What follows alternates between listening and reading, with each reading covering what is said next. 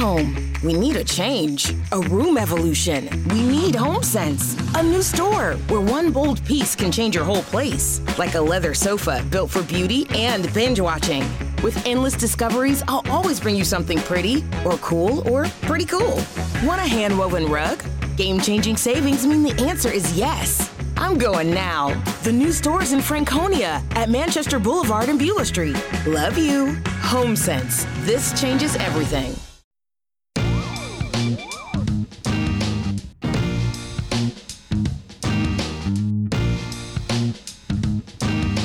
Bentornati al Triangolo Nerdangolo, io sono Luca, con me ci sono Alessandro e Lorenzo. Ciao, benvenuti. Ciao ragazzi, bentornati. Per l'argomento della quattordicesima puntata vorremmo prendere in esame quello che è il concetto di open world che abbiamo visto applicato ai giochi degli ultimi dieci anni, anche laddove forse non era il caso che fosse presente. Questo sistema di open world che abbiamo veramente ritrovato in ogni dove, in ogni sistema di gioco, in ogni, ormai non, non c'è più neanche l'appartenenza a una categoria di gioco, eh, intendo FPS, giochi di macchine eh, piuttosto che gio- giochi di ruolo, azione, avventura, ormai questo filtro si è un po' perso e il sistema open world l'abbiamo ritrovato praticamente dappertutto. Ora, inizierei prendendo così a caso dei titoli che vi vengono in mente di primo acchitto di giochi che vi hanno colpito positiva- positivamente e negativamente per la loro presenza di un sistema open world. Come punto di partenza, secondo me, potremmo, se siete d'accordo, utilizzare dei titoli che vi vengono in mente come un qualcosa che associate a qualcosa di positivo e di negativo quando vi siete trovati davanti un open world. Ovviamente direi per eh, onore di cronaca, per amor di cronaca, prima di cominciare diamo una definizione di open world. Ale, che cos'è un open world? Cosa si intende quando diciamo open world in un gioco? L'open world, come hai detto tu, che ormai è un sistema adottato e abusato, direi, in, in alcuni giochi, è un sistema in, in, di gioco in cui la mappa è completamente esplorabile da parte del giocatore. Già fin dall'inizio dell'avventura. Esatto, eh, praticamente eh, l'open world più che altro privilegia il gameplay e le, e le attività eh, in cui il giocatore può scegliere l'ordine in cui il giocatore può effettuare appunto tutte queste attività. L'unica cosa che l'open world va incontro nella maniera più negativa è quando incontri missioni ripetitive e ti trovi eh, a dover affrontare missioni secondarie infinite e, e noiosissime solo per dare continuità a, o, o meglio solo per cercare di riempire tutto questo spazio creato diciamo, messi i puntini su lei, possiamo iniziare, secondo me, ad andare un po' a sentimento. Perché io credo che poi alla fine quello che ti fa amare o odiare un open world è proprio il mezzo in cui tu lo sfrutti, il, mo- il modo in cui tu lo sfrutti e il, e il metodo eh, in cui ti viene, ti viene proposto. Io ho già dei titoli in mente, in realtà se dovessi fare un bilancio, forse siamo al 50 e 50, però prima voglio, voglio, sapere voi cosa avete da dirmi, quindi vai Lo, dimmi tu le cose che ti vengono in mente, i titoli che ti vengono in mente, quali sì e quali no. Eh, guarda, già comincio a dirti che non ho titoli no, sinceramente. Io, io open world, lo capisco l'inganno, l'inganno di farti credere che ci siano più ore di gioco grazie a una mappa mh, mm, molto vasta, magari ricca di collezionabili o cose così.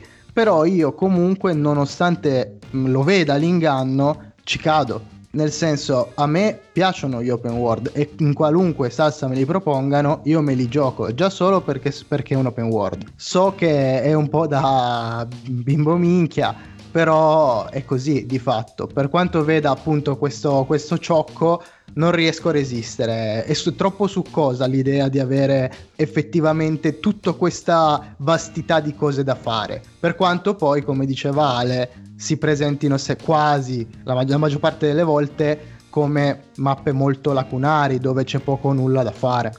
Ok, quindi tu dici io capisco che forse a volte è un modo per nascondere qualcosa o comunque per allungare il brodo, eh, ma accetto, accetto volentieri questa cosa qua. Tu li trovi sempre contestualizzati, insomma, questo stai dicendo.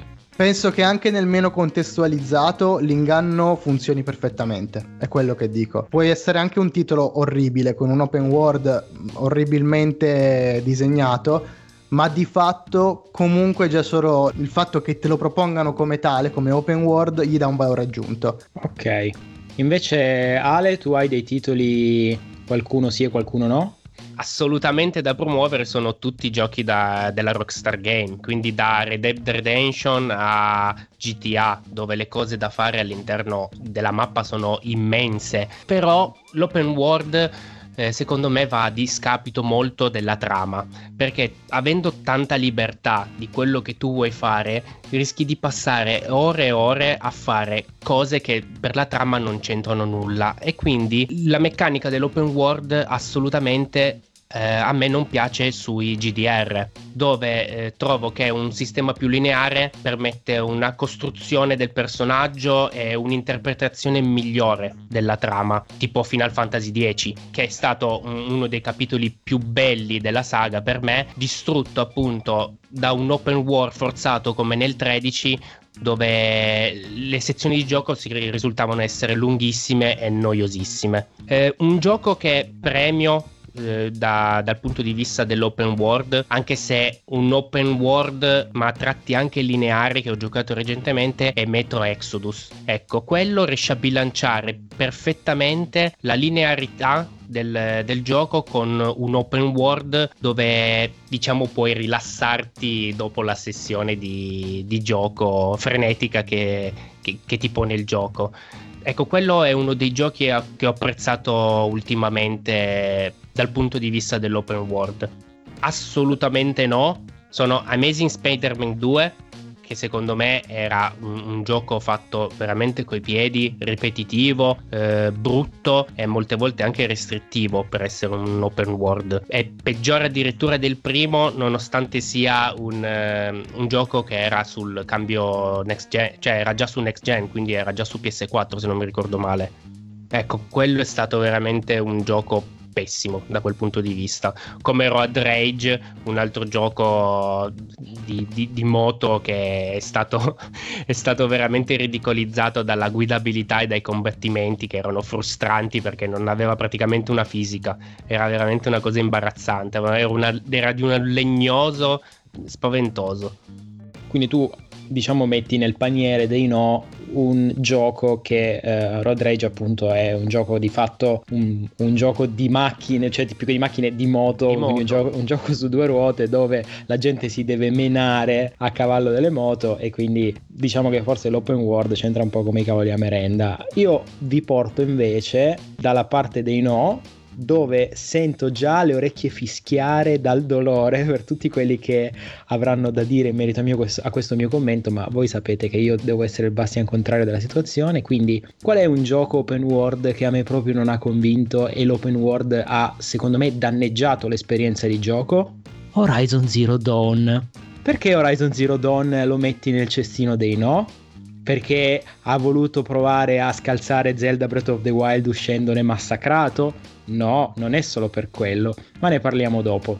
Un gioco che per esempio invece mi ha convinto è stato Marvel Spider-Man, sempre sull'onda, sull'onda dei, degli Spider-Man. Secondo me il Marvel Spider-Man di un anno fa è stato un gioco veramente, veramente ben fatto, dove il sistema di open world ti consentiva di esplorare la città di New York che a modo suo comunque era viva, cioè c'era il traffico, c'erano i pedoni, tu potevi esplorare qualsiasi anfratto della città, potevi scendere a livello della, del suolo o arrampicarti su, su, tutti i palazzi e estendere la tua esplorazione fino diciamo ai limiti della mappa. Ecco, secondo me qual è la differenza tra un open world sensato e un open world non sensato, cioè dove il mio open world diventa solo un mezzo per far passare del tempo e farmi andare solo da un punto A a un punto B senza un motivo apparente, che poi è la maggior parte degli open world, secondo me è una stronzata, scusate le virgolette, ma invece al contrario, dove il mio open world ha senso di esistere perché mi consente di fare qualcosa. In Spider-Man, ad esempio,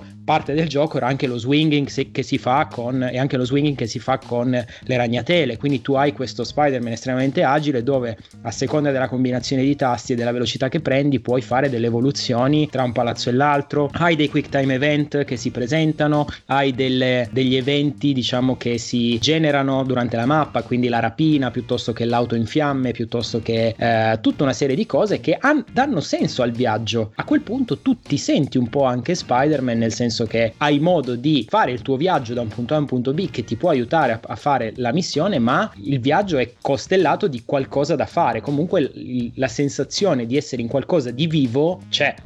Sì, allora io vorrei intervenire su questo, nel senso che sono d'accordo per Spider-Man e non sono d'accordo per Horizon. Per un semplice fatto, secondo me l'open world aveva senso in entrambi i giochi. In Spider-Man perché è molto bello e fa appunto da parco giochi, come dicevi tu, con il movimento, il poter dondolare con le ragnatele, fare le combinazioni di tasti per riuscire ad andare velocissimo e arrivare poi ai collezionabili che però di fatto sono sbloccabili tramite sfide, quindi bello, cioè proprio riesci- è riuscito a unire l- le cose migliori, tra virgolette, degli open world. Sono d'accordo con te. Dall'altra parte però, secondo me anche Horizon ha fatto bene. È vero, magari aveva un, un mondo molto scarno, questo sì, perché comunque anche solo il fatto che la, il personaggio sembrava non interagisse con l'ambiente esterno dava una sensazione brutta. Però poi di fatto introduceva tutte le meccaniche solite degli open world che poi alla fine si basano sul grinding e sul farming. Quindi eh, raccogli, raccogli oggetti, raccogli erbe, eh, ammazza il mostro, sali di livello. Alla fine anche lì devo dire c'è stato un senso e forse la cosa che tu stai fraintendendo tra i due giochi è che da una parte, come dire, l'ambiente faceva parte della lore perché in un certo senso, eh, essendo forme di vita, dovevano vivere all'interno di un ecosistema. Poi sono d'accordo, eh, ti fa fare mille viaggi dal punto A al punto B, sono completamente d'accordo, quella parte è noiosissima. Guarda, Loretta, tu hai detto una cosa fondamentale per l'open world, una, una frase, non una, una parola fondamentale per l'open world, l'interattività ambientale credo che in un open world questa sia la cosa principale che ci deve essere. In Horizon, io devo dare ragione a Luca, a me non ha dato nessuno stimolo in esplorazione quel gioco. Quindi tu dovevi avere il campo. Cos'era il campo? Cos'era il. Um, che, che, usavi per teletrasportarti?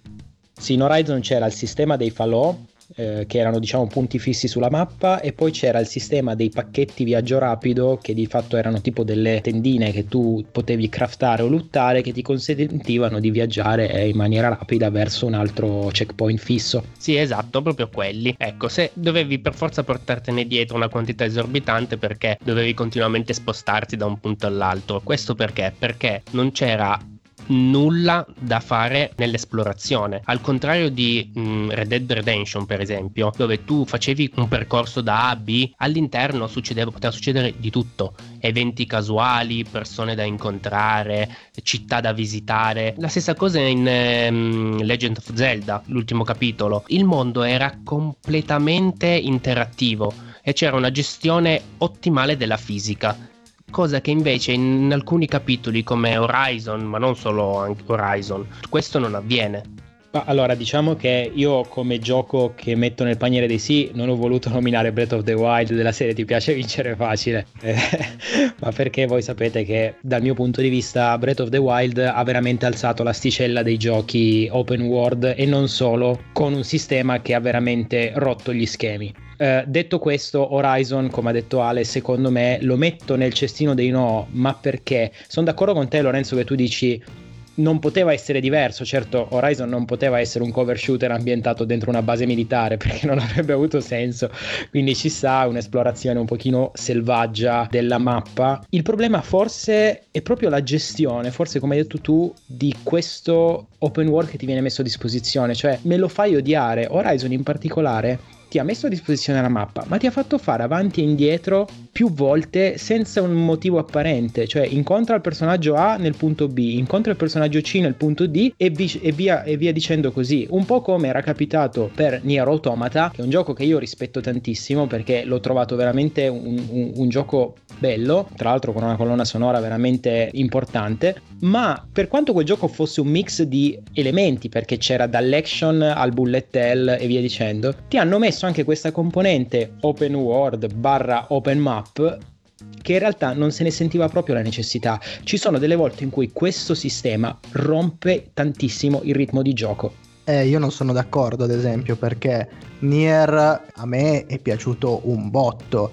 il fatto di doversi spostare. Allora, al massimo lì io mi sentirei di criticare il tipo di quest che ti venivano date, perché erano buona parte fetch quest dove devi prendere l'oggetto dal punto A, portarlo al punto B e poi tornare al punto A per avere, diciamo, la ricompensa. Quindi quello sì è criticabile, ma di fatto il movimento tra i vari ecosistemi anche lì era interessante perché, non lo so, andavi nel deserto, c'era un tipo di mostro, c'era un, un, certo tipo di clima, poi dall'altra parte nella città, poi dall'altra parte... Cioè, a me non dispiaceva sinceramente e poi potevi trovare i piccoli shortcut all'interno della mappa. Quindi ripeto, eh, io mi trovo sempre, quasi sempre bene con gli open world. Certo, poi ce ne sono di fatti bene e di fatti male. Però la maggior parte delle volte alla fine comunque ti prendono. Poi attenzione, io ovviamente Nier Automata io dico che non stava bene l'open world, ma perché era un gioco talmente frenetico che in quel senso spezzava un po' il ritmo di gioco. Diverso invece per Horizon Zero Dawn, dove l'open world forse ci poteva stare, ma ripeto, era un open world che io ho percepito fasullo, cioè il personaggio di Aloy mh, mm, mi sembrava un personaggio appoggiato sul mondo di gioco, dove eh, a parte la percezione di fare e non fare danni alle creature, ma quello poteva essere una decisione eh, del gioco stilistica da, che andava mantenuta piuttosto che, ma il fatto che io non potessi saltare neanche su una roccia, arrampicarmi neanche sulla roccia più bassa, questa cosa per me è stata un, un disturbo. Ripeto, magari figlia anche del fatto che avevo appena finito Zelda Breath of the Wild e quindi forse mi aspettavo qualcosa in più, ma eh, personalmente parlando a me Horizon quel sistema di open world non è piaciuto, l'ho trovato, l'ho percepito proprio come il ti do l'open world perché così ti allungo il brodo. Sì, su questo sono completamente d'accordo con te, nel senso che è proprio brutto vedere che um, soprattutto una gran, come si dice, una grande sportiva come Aloy, che comunque salta alto, corre veloce, è brutto proprio esteticamente anche a livello di gameplay vedere che non riesce a sollevare una collina, a sollevare, pardon, a salire in cima una collinetta. È veramente un po' deludente, sono d'accordo. Ragazzi, ma quello che spezza veramente l'open world e tutto sono le missioni secondarie all'interno degli open world. Quando ti fanno raccogliere come in Assassin's Creed le piume o, o devi trovare le galline. Ecco, quel sistema lì sono le cose che ti allungano il brodo eh, infinitamente all'interno del gioco, che ti dicono ma perché? Chi me lo fa fare a fare una roba del genere? Però secondo me in quel caso non, nel senso non togli tempo al gio- alla linea principale della trama che stai seguendo eventualmente, perché lì è una scelta tua di andare a cercare le piume sapendo benissimo che sono solo dei collezionabili e al massimo ti sbloccano un costume. Non c'è niente, non danno, non ti aggiungono niente alle performance del personaggio o comunque alla storia del gioco. Diverso invece quando magari una quest secondaria che è una quest magari banale, tipo ah raccoglimi 10 di questo, mio fratello, c'è sempre il fratello di qualcuno che finisce nei guai nelle quest secondarie e bisogna cercare di andargli a dare una mano, cioè un mondo di disadattati con fratelli problematici. E questa cosa secondo me a quel punto sì, perché tu fai una quest secondaria che può aiutarti a migliorare le performance del personaggio o anticipare magari una, una, risalita dello skill tree. E questa cosa, ripeto, se si traduce poi nel fatto che su 5 minuti di missione 4 minuti e mezzo sono di cavalcata verso il punto A o verso il punto B, contando anche il ritorno, secondo me Mm, rompe un po' veramente quello che è la, l'armonia del gioco, ecco. E molte volte, ripeto, io lo percepisco proprio come un beccati questo perché ti allungo il gioco, perché dico che ho la mappa figa, che ho la mappa più grande, e quindi beccati questo.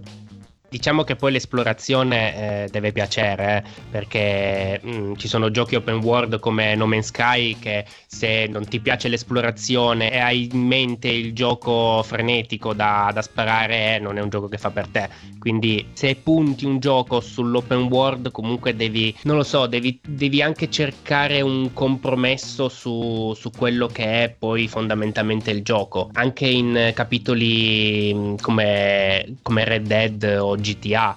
Molte volte fondamentalmente ti trovi a girare proprio alla cazzo all'interno del, del mondo, solo perché? Perché tu vuoi esplorare, vuoi trovare cose nuove, vedere se, se, se si può fare determinate cose, capire, capire fondamentalmente eh, dove si può spingere il gioco. Però se tu non mi dai un qualcosa da fare all'interno del gioco, a lungo andare questa cosa annoia. Quindi mh, mm, sai, le side quest, queste famose missioni secondarie che ci devono essere nell'open world, devono essere ben strutturate. A me viene in mente eh, The Witcher. The Witcher 3 aveva delle side quest bellissime, addirittura più belle forse della trama originale stessa questo ha dato valore aggiunto a quello che è poi fondamentalmente tutto il gioco. Sì, Ale, hai ragione, però secondo me bisogna fare anche un'altra distinzione.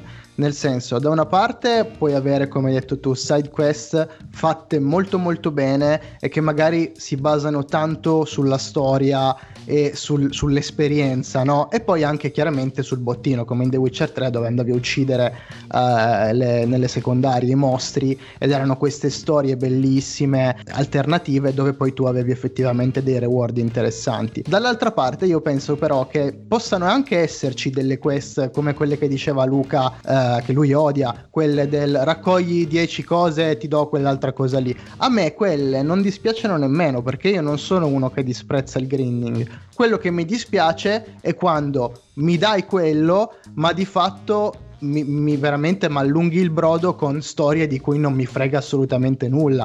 Come ha ben detto lui, cioè, ma il fratello non può morire, muori. Nel senso, non mi interessa. cioè. oppure, oppure, fai come Anthem, dove metti la, la, questione del grinding all'interno della storia. Cioè, ecco, che lì quella è stata una fase osi- odiata da tanti. dove poi devi perdere un'ora e mezza di, di, di ricerca inutile. Ah, Stupendo. Beh, sì. Sì, io non amo, non amo, le fasi di grinding, ma mh, adesso facciamo un po' di psicologia. Forse parlando mi viene da dire che tirando un po' le somme eh, del mio passato da videogiocatore magari recente mi sono reso conto che i giochi open world in realtà a meno che non siano estremamente coinvolgenti e ben bilanciati mi annoiano in particolar modo perché forse mi spaventa anche un po' sapere che un gioco open world inevitabilmente mi porterà via molto più tempo rispetto a un gioco che può essere giocato in maniera lineare. Ora poi un conto è un sandbox dove di fatto mh, delle fasi sandbox, chiedo scusa, dove di fatto il gioco corre lungo la sua linea e poi ci sono delle aree, un po' come abbiamo visto nello spin-off di Uncharted 4 e nella, eh, capi- nell'ultimo capitolo di, Ge- di Gears of War, queste zone dove se vuoi ti sposti un attimo, mm, ma non necessariamente, eh, se no vai dritto per dritto. Questa cosa qua l'accetto ancora e che appunto inevitabilmente un gioco open world è sicuramente molto più demanding in termini di tempo e quindi questa cosa forse mi spaventa un po' e allora parto già prevenuto. Adesso dico una cosa che farà spegnere l'ascolto di questo podcast a chiunque lo stia ascoltando. Io per scelta non ho giocato Metal Gear Solid 5. Che brutta persona. rim- questo, questo, silenzio, questo silenzio rimarrà anche dopo l'editing.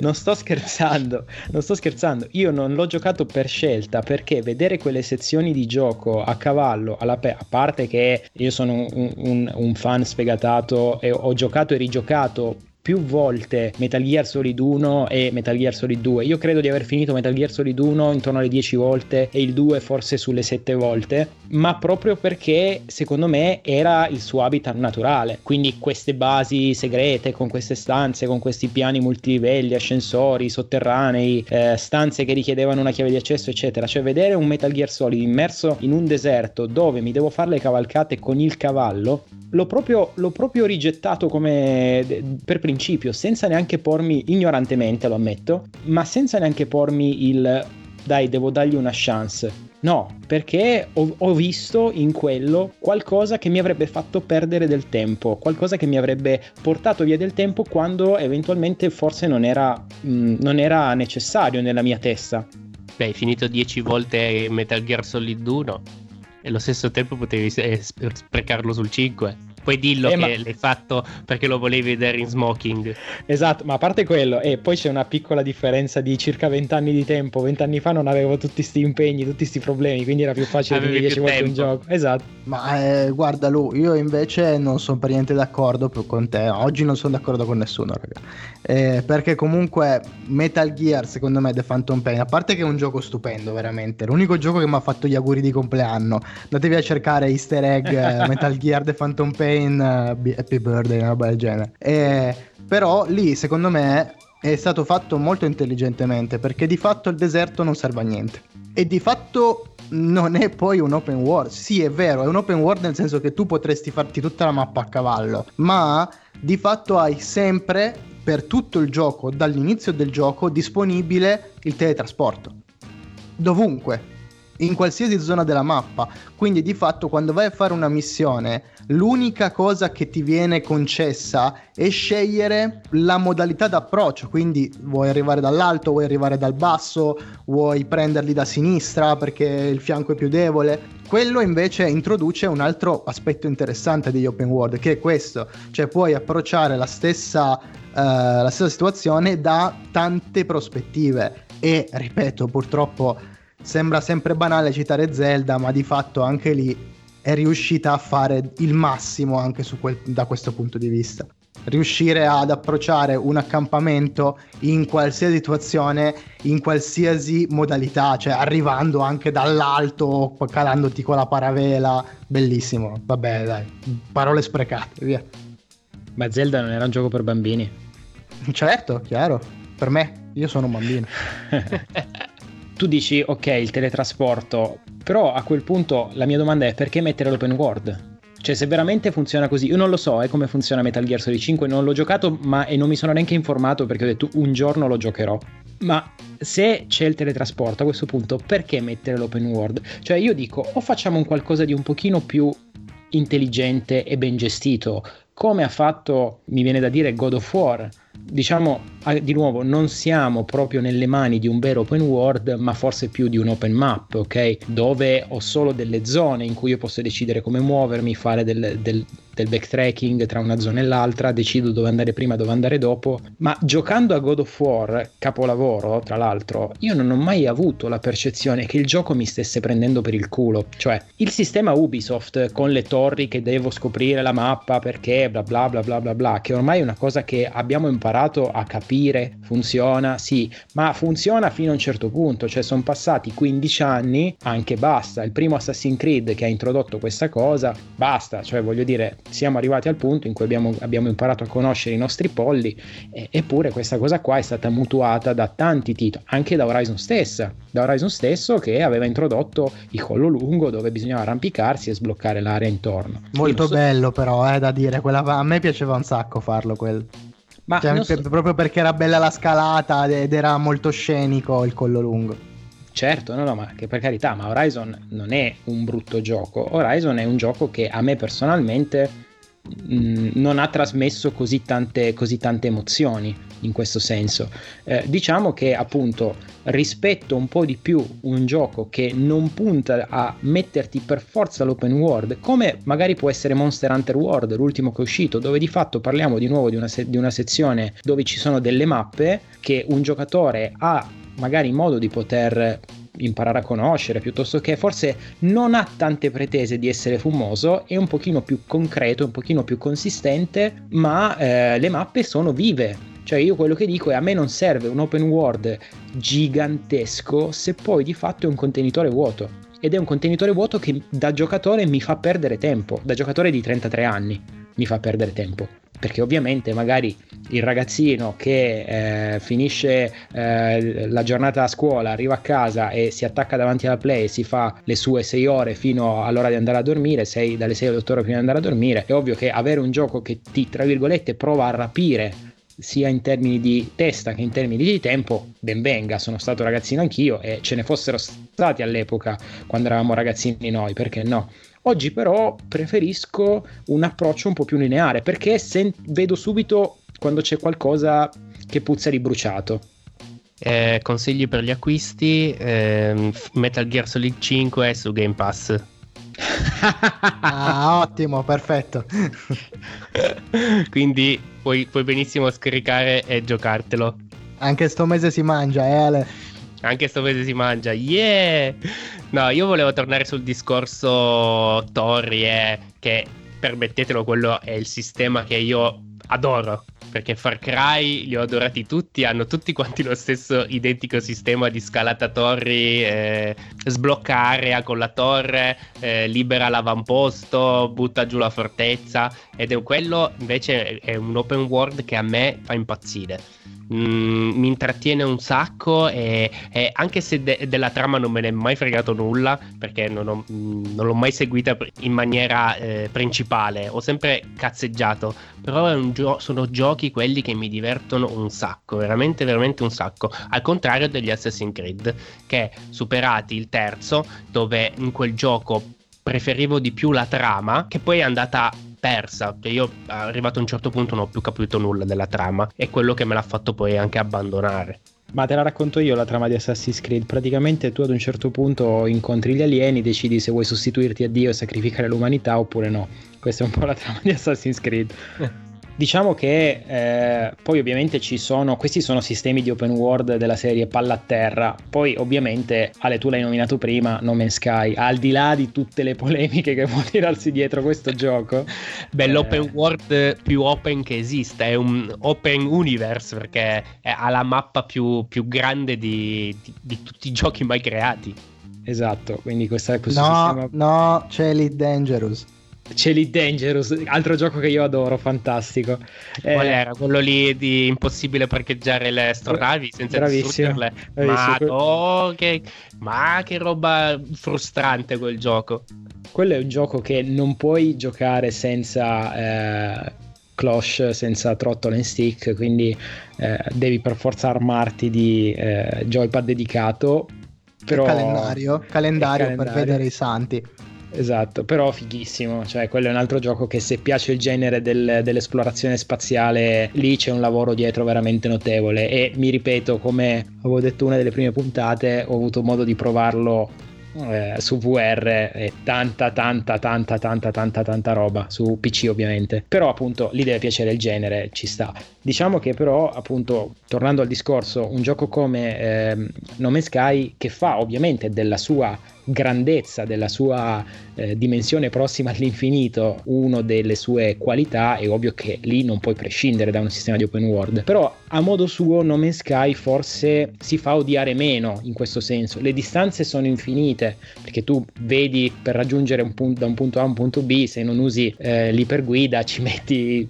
proprio cioè, il contatore, ci metti giorni, no? E, e quindi ovviamente giochi basandosi sul fatto che devi coprire delle distanze enormi, degli anni luce, delle distanze veramente inimmaginabili a bordo di questa astronave e lì c'è proprio un concetto di esplorazione, cioè il gioco di No Man's Sky si basa proprio sull'esplorazione, la scoperta, la proceduralità tua, del tuo gioco no? senso, nel senso più ampio del termine. Compri No Man's Sky sapendo che cosa stai comprando, quindi ovviamente io non, non potrei mai pensare, lamentarmi, cioè se io mi lamentassi del, dell'open world di No Man's Sky, obiettivamente non avrei capito proprio niente del gioco gioco, poi ha mille altre problematiche. Vabbè, No Man's Sky alla fine è criticato da tutti, ma anche amato da tutti. Non, non, c'è niente da dire a riguardo. Io però volevo dire qualcosa riguardo un gioco che tu hai menzionato e che secondo me hai fatto l'esempio più calzante di tutti, Monster Hunter World. Ecco, Monster Hunter World secondo me è l'esempio perfetto di come si fanno le open map. Stupendo! Bellissimo, mappe su, su, dimensioni diverse, dove passare da sopra a sotto in modi incredibili, con tunnel della Madonna, caverne sotterranee, è tutto fatto in maniera eh, veloce. Tu non senti effettivamente di star perdendo tempo a rifare i soliti percorsi, ma anzi, quei soliti percorsi fatti con quella velocità creano proprio delle vie di fuga o de, mm, dire, un accesso veloce alla tana del nemico e quando studiati, perché di fatto Monster Hunter ha sempre funzionato così, tu devi studiare le mappe e sapere i punti. Fatto così riesci a dare proprio tutto un aspetto nuovo, strategico al gioco che risulta incredibile, davvero interessante. E infatti se avete notato, oltre il tipo a correre, scivolare sulle discese, saltare come un pazzo, avere il rampino, può addirittura raccogliere velocemente le cose passando, non si deve neanche fermare. Passa XXXXXP tutto. Perfetto, la perfezione. E che ci sono tanti esempi che non abbiamo neanche tirato in ballo, come i vari Need for Speed, eh, piuttosto che appunto i giochi su quattro ruote, magari presi un pochino più da vicino, che hanno introdotto questo sistema di open world come The Crew, insomma tutti questi Forza giochi Horizon. Dove, Forza Horizon, dove, dove l'open world ti viene veramente propinato come si fa, come si dà il cibo a un'oca che deve andare all'ingrasso, no? con l'imbuto della serie magnati sto open world. Ah, anche perché è inutile, sia per... De- per Need for Speed è veramente inutile. Poi... Il declino è iniziato da lì, eh? e anche The Crew, che fondamentalmente è, è un gioco che eh, ha fallito su tutti i fronti per quello che doveva essere. Poi ci sono giochi, eh, gli unici giochi secondo me eh, open world automobilistici che hanno, avevano un senso era um, Test Drive. Ecco, quello era un gioco che l'open world ci, ci, calzava a pennello, ma per tutto il resto, ragazzi, un gioco di macchine, io voglio selezionare la pista, selezionare la macchina e correre stop, basta. Cosa mi serve andare in giro per la città, a arrivare a un punto, a far partire la gara? Non mi serve a nulla. Io Ale ti rispondo solamente Burnout Paradise, poi non dico nient'altro. Cioè, gioco veramente incredibile, potevi fare le peggio cazzate in giro per tutto, tutta la mappa di gioco. Paradise City. Peccato poi anche quella serie sia andata un po' a, eh, scemare è morta. negli anni. Sì. È morta. Morta proprio, forse non, non so quando sia uscito l'ultimo capitolo. Non mi ricordo, ma sono abbastanza sicuro che fosse di EA, può essere. No, non è vero. no, no, no. Poi sicuramente anche l'età onestamente e di conseguenza il tempo che una persona ha da poter dedicare a un gioco, quello fa. Quindi di nuovo voglio ripetermi e prendere come esempio Breath of the Wild. È un gioco dove il viaggio è parte del gioco, ma il viaggio veramente decidi tu come affrontarlo, scalando, correndo, facendo surf sullo scudo, eh, andando ad attaccare tutti i villaggi che trovi, raccogliendo cibo, cucinando, insomma un approccio diverso al devi andare al punto A e trotti e galoppi e vai correndo piuttosto che vai con la macchina, anche GTA, GTA è, è vive di queste cose dal punto A al punto B, ma GTA è una mappa viva, cioè io posso decidere di scendere per prendere le macchine macchine che trovo, far casino con la polizia, ammazzare i passanti, insomma, tutto quello che il mondo virtuale di GTA ti dà l'opportunità di fare è tutto parte integrante del viaggio. Tu queste cose puoi decidere di farle sia mentre sei in missione, sia tra una missione e l'altra, sia mentre stai vagando liberamente per i fatti tuoi. Ci sono i negozi dove puoi comprare le cose, il negozio dove ti puoi ridipingere la macchina. Diventa anche interessante andare in quel punto, andare a esplorare, perché sai che lo farai se, se, se, hai, se ad un certo punto ti stai annoiando, sai sicuramente che puoi aggiungere un po, di, un po' di carne al fuoco. Quindi, come dicevo, a meno che un gioco non sia legato a doppio, a doppio nodo con il, la sua parte di viaggio, da giocatore di 33 anni che non ha più molto tempo da poter dedicare al gioco, preferisco personalmente un'avventura che sia lineare posso ancora capire l'open map, posso ancora capire eh, diciamo la parte sandbox, appunto come ho fatto prima l'esempio di Uncharted e eh, il suo spin-off, come Gears of War, come eh, God of War, come Destiny. Destiny di fatto è l'emblema di, questa, di questo discorso non è un open world puro, ci sono questi mega corridoi no, che ti danno un po' la sensazione di essere in, questa area che tu puoi, in queste aree che puoi esplorare più o meno come ti pare, di fatto non è così, ma è tutto un po' più circoscritto, ecco, e di conseguenza lascia un po' più tempo al gameplay. Quindi queste sono le mie idee. Lorenzo, tu cosa pensi? Eh, ragazzi, ribadisco la mia posizione. Io trovo che l'open world eh, alla fine sia un po' come il cioccolato, cioè sta bene un po' dappertutto. Nel senso, io non, non, riesco a trovare un vero motivo per odiarlo. Anche nei giochi dove era fatto male o comunque ho ritenuto fosse solo un peso, alla fine l'impressione era quella comunque di star giocando un titolo di qualità. E poi questa concezione mi è entrata talmente tanto nella testa che adesso basta che un titolo sia open world. Io sicuramente almeno lo provo. Almeno. Ale invece? Eh, io gli open world eh, sì, li accetto perché mi piace se c'è interattività ambientale, come dicevamo prima. Eh, un open world in cui non c'è nulla da fare non ha nessun senso di esistere, quindi per alcuni generi eh, assolutamente lo boccio. Quelli mh, appunto di corse automobilistiche in primis e sui GDR. Secondo me anche quello è un genere che in, in modalità open world perde tantissimo, appunto perché non hai una linearità e non, ha, non ti concentri su quello che effettivamente eh, vuole, vuole, vuole, raccontarti. Cioè, ti vai a perdere. Quindi credo che su questo genere qua la linearità del gioco eh, possa essere solo che un vantaggio. Però per il resto, sì, qualsiasi gioco che, che, che, che esce, che, che, ha una componente open world, eh, so già che comunque mi piacerà. Aspettiamo tutti Cyberpunk. Direi che siamo arrivati alla fine, quindi non ci resta che salutarvi e come sempre speriamo di avervi tenuto compagnia, di avervi strappato qualche sorriso e magari avervi fatto incazzare. Noi siamo Luca, Alessandro e Lorenzo e ci sentiamo la settimana prossima. Ciao! Ciao ciao! Ciao ragazzi! Quindi da Red Dead Redemption a, a GTA dove l'esplorazione e le cose da fare sono immense. A, B, C, D, F, G. Lore, sei impazzito? Scu- scusate ragazzi, pensavo di essere in muto, stavo provando col microfono, scusate. Scusami Ale. Scusa. Perché mi sentivo di merda. Hey, we haven't even pulled away from the drive-thru and you're already digging in the McDonald's bag. Aw, babe, just a few.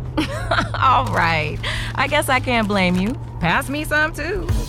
the smells too good to get it all the way home meal. There's a meal for every moment at McDonald's. And now your favorite spicy chicken McNuggets are back. Get a six piece, spicy or classic for just two bucks. Only at McDonald's. Price and participation may vary. Cannot be combined with any other offer or combo meal. For all you foodies out there, I'm unwrapping a McDonald's steak, egg, and cheese bagel. Ooh, look at this steak. And the juice running down the side, got a little bit on the wrapper here. Mmm. And then the fluffy egg and real cheese folded over the side looking just so good. Mmm, mmm. Grilled onions and a butter bagel too. Thumbs up for McDonald's steak, egg, and cheese bagel for breakfast. Love it. Mmm. Ba ba ba ba. I participate in McDonald's.